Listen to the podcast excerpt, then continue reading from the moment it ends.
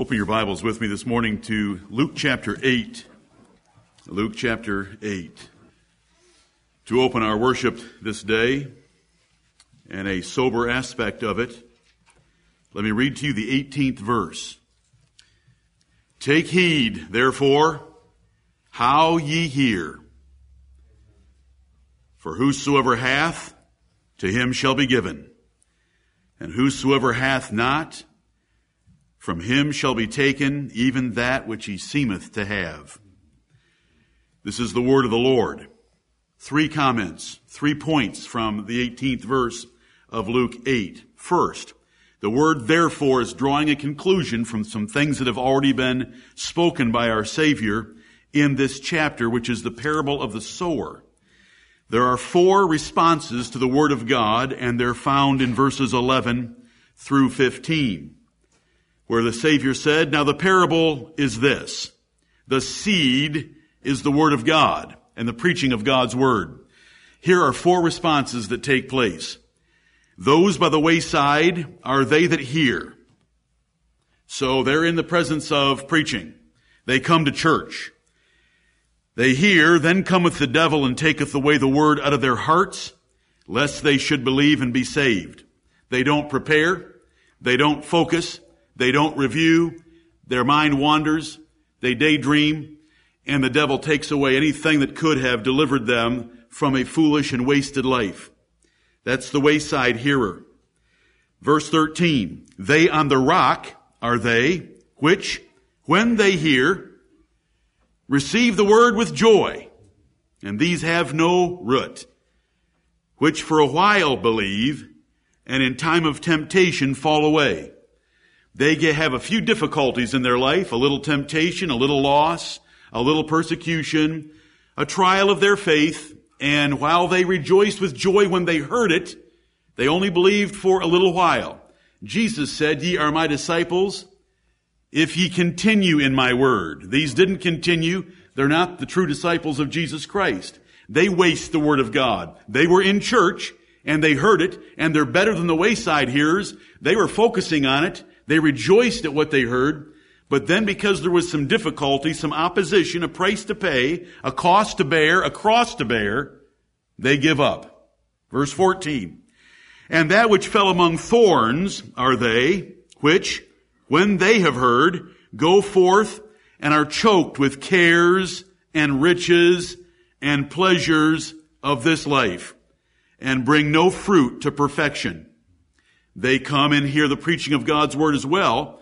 And they go out and the issue is not with them a trial or persecution or difficulty. The issue is the attraction of all the fun things in the world that to them are more exciting than God's word. And we live in a generation where the pleasure and prosperity and luxury of living in America assaults all of us with more opportunities and options for our lives than any other generation that we can read about.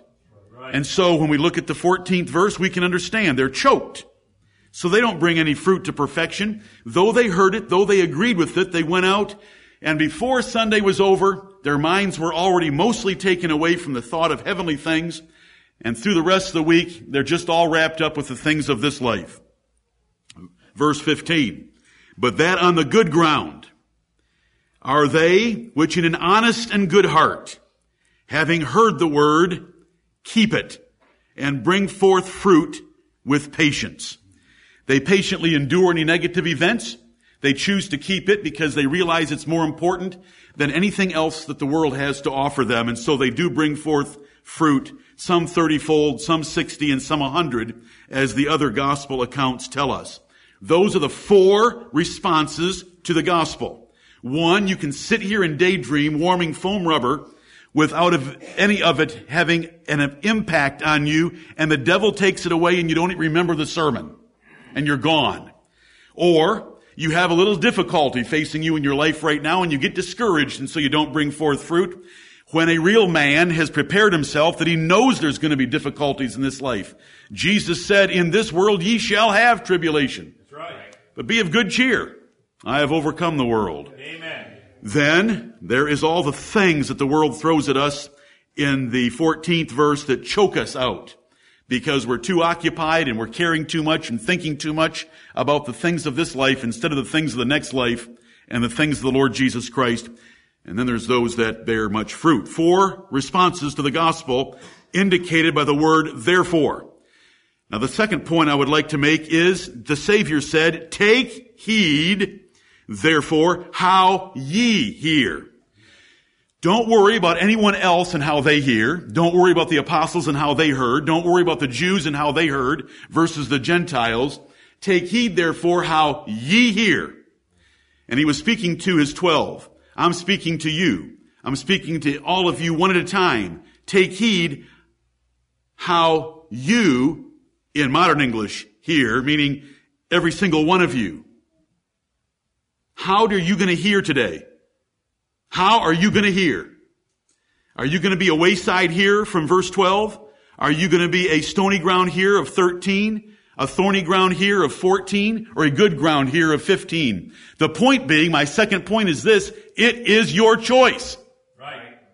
Amen. It is your choice right now how you will hear what is done today in the worship of God in this place. You're here, so you've done what all four did, but now it's a choice.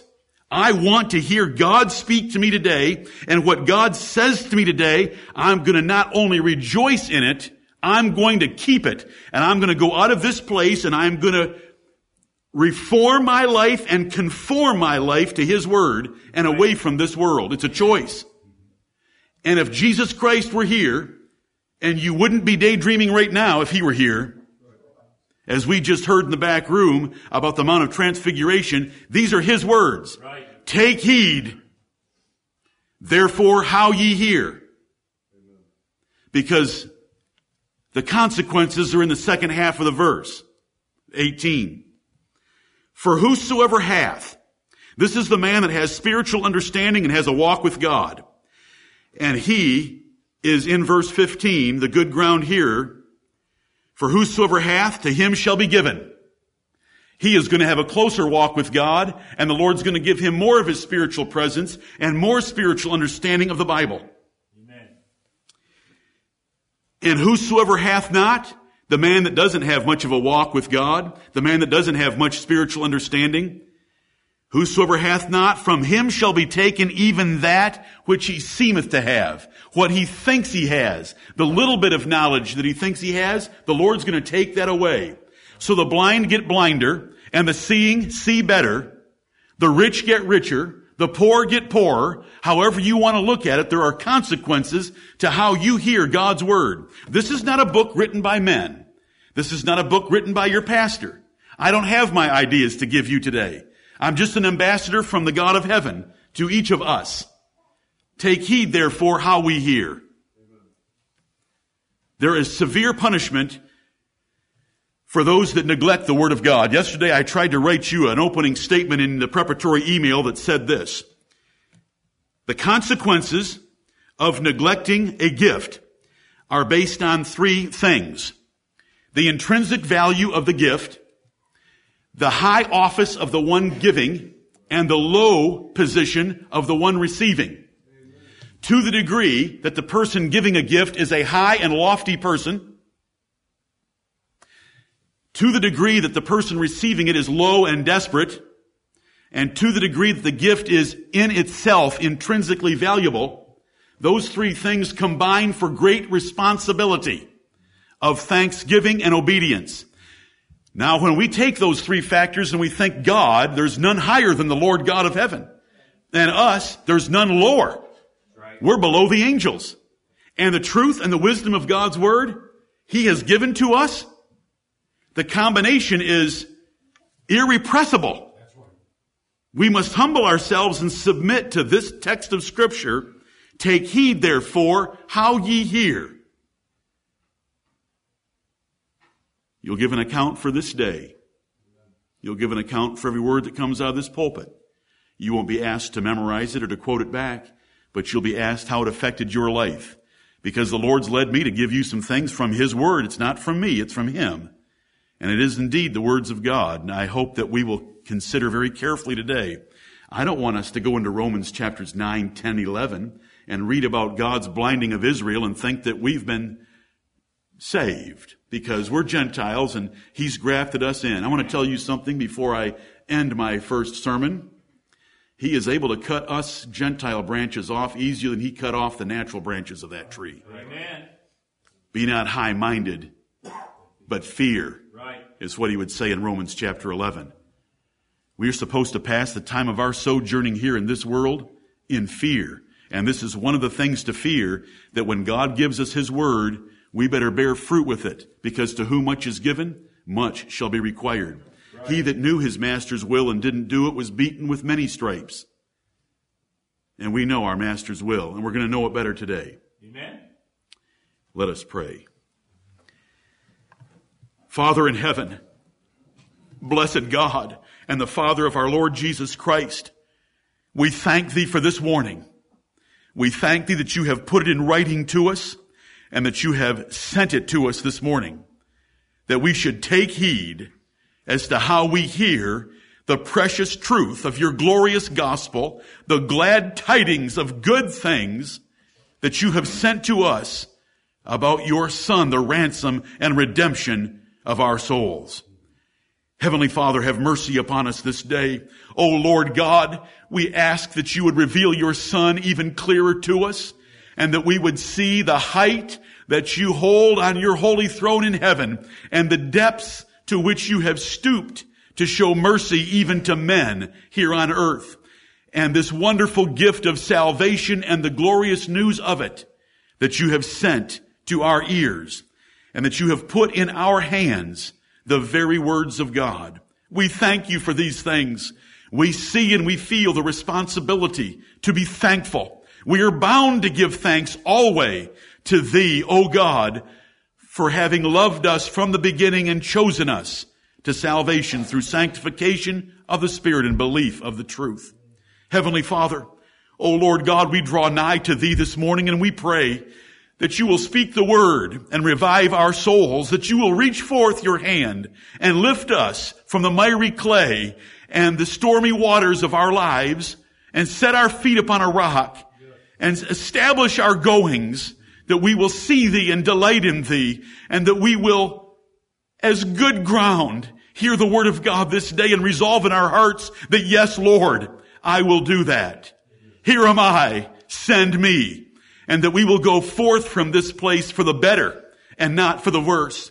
We thank thee for all the truth that thou hast shown us, but we tremble this day lest you take any of it from us because we have been neglectful of it.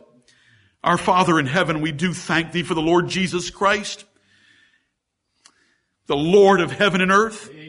We thank thee for the only mediator between God and men. We thank thee for the final sacrifice, the only high priest, the apostle of our profession. We thank thee for the head of this church and its cornerstone.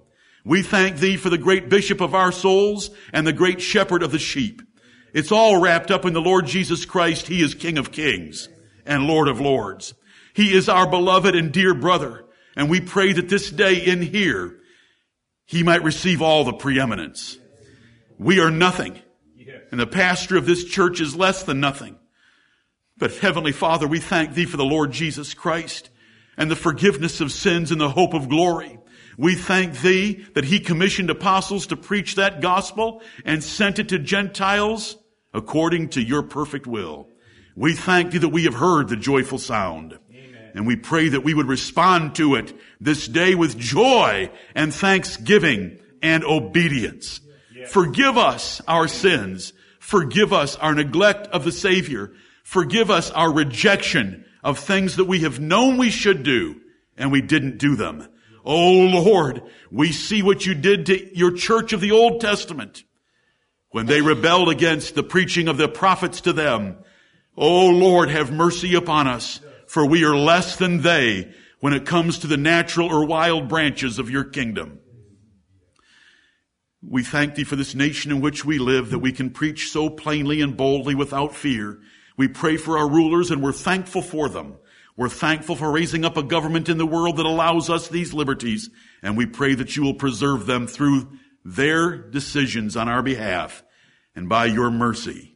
We pray for your churches in every place, Heavenly Father, we ask nothing for ourselves that we do not ask as well for each of them. Right. Where there are preachers in sincerity and hearers in sincerity as well, bless them this day in the, with the same measure that we ask for ourselves. Amen.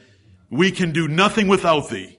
So we ask for your Holy Spirit to be upon us and within us and to lift us this day. O Lord, we need thee every hour. Dear Lord, come to us now and bless us as we rejoice in your word and will thank you and will praise you in Jesus' name. Amen. Amen.